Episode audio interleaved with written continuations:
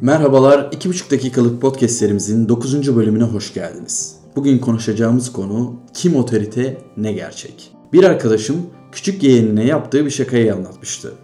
Çocuk okula başlamadan önce ülkenin tarihi açısından çok önemli bir adamın doğduğu yeri ve mesleğini değiştirerek onun üzerinden çocuğa çeşitli hikayeler anlatmıştı. Çocuk okula başladığında ve öğretmeni o kişinin gerçek hikayesini anlattığında çocuk ısrarla hayır siz yanlış biliyorsunuz diyerek öğretmenini amcasının anlattığı hikayelerle düzeltmeye çalışmıştı. Bu tatlı ve komik anı bir insanın neyi nasıl otorite ve gerçek kabul ettiğini aslında çok güzel bir örnek. The Truman Show'da Jim Carrey'nin canlandırdığı karakter gerçeğin farkında olmadan yaratılan suni bir dünyada yaşar. Bu film gerçekliğin elle yaratılabileceğini ve bunun insan psikolojisi üzerindeki etkilerini gözler önüne serer. Antik Yunan filozofu Piron, hiçbir şey bilmiyorum hatta bu bile kesin değil sözüyle gerçeklik hakkında kesin yargılara varmanın zorluğunu vurgulamıştır. O ekstrem bir şüpheci olarak gözlemlerimizin ve algılarımızın yanıltıcı olabileceğini, bu yüzden otorite olarak kabul edilen her şeyi hatta kendi deneyim ve algılarımızı bile sorgulamamız gerektiğini belirtir. Türkiye'de eserlerini